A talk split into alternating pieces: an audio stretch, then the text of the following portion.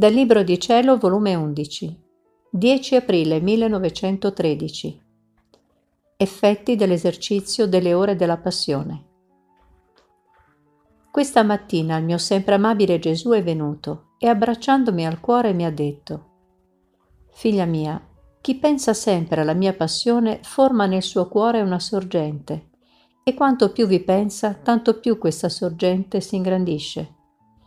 E siccome le acque che sorgono sono acque comuni a tutti, così questa sorgente della mia passione, che si forma nel cuore, serve a bene dell'anima, a gloria mia e bene delle creature».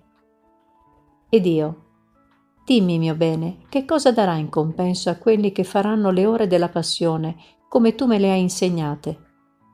E lui: «Figlia mia, non le riguarderò come cose vostre, ma come fatte da me. Vi darò i miei stessi meriti, come se la stessi soffrendo in atto la mia passione, e gli stessi effetti, a seconda la disposizione delle anime.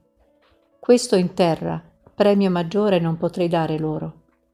E poi in cielo me le metterò di fronte, saettandole con saette d'amore e di contenti per quante volte hanno fatto le ore della mia passione.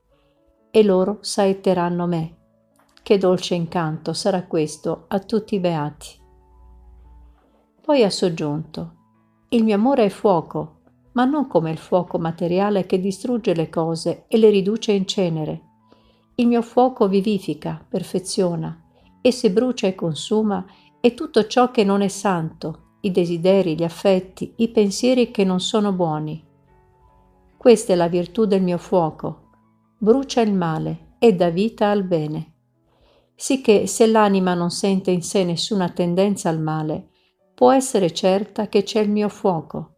Se poi sente in sé fuoco e mescolamento di male, c'è molto da dubitare che non sia il mio vero fuoco».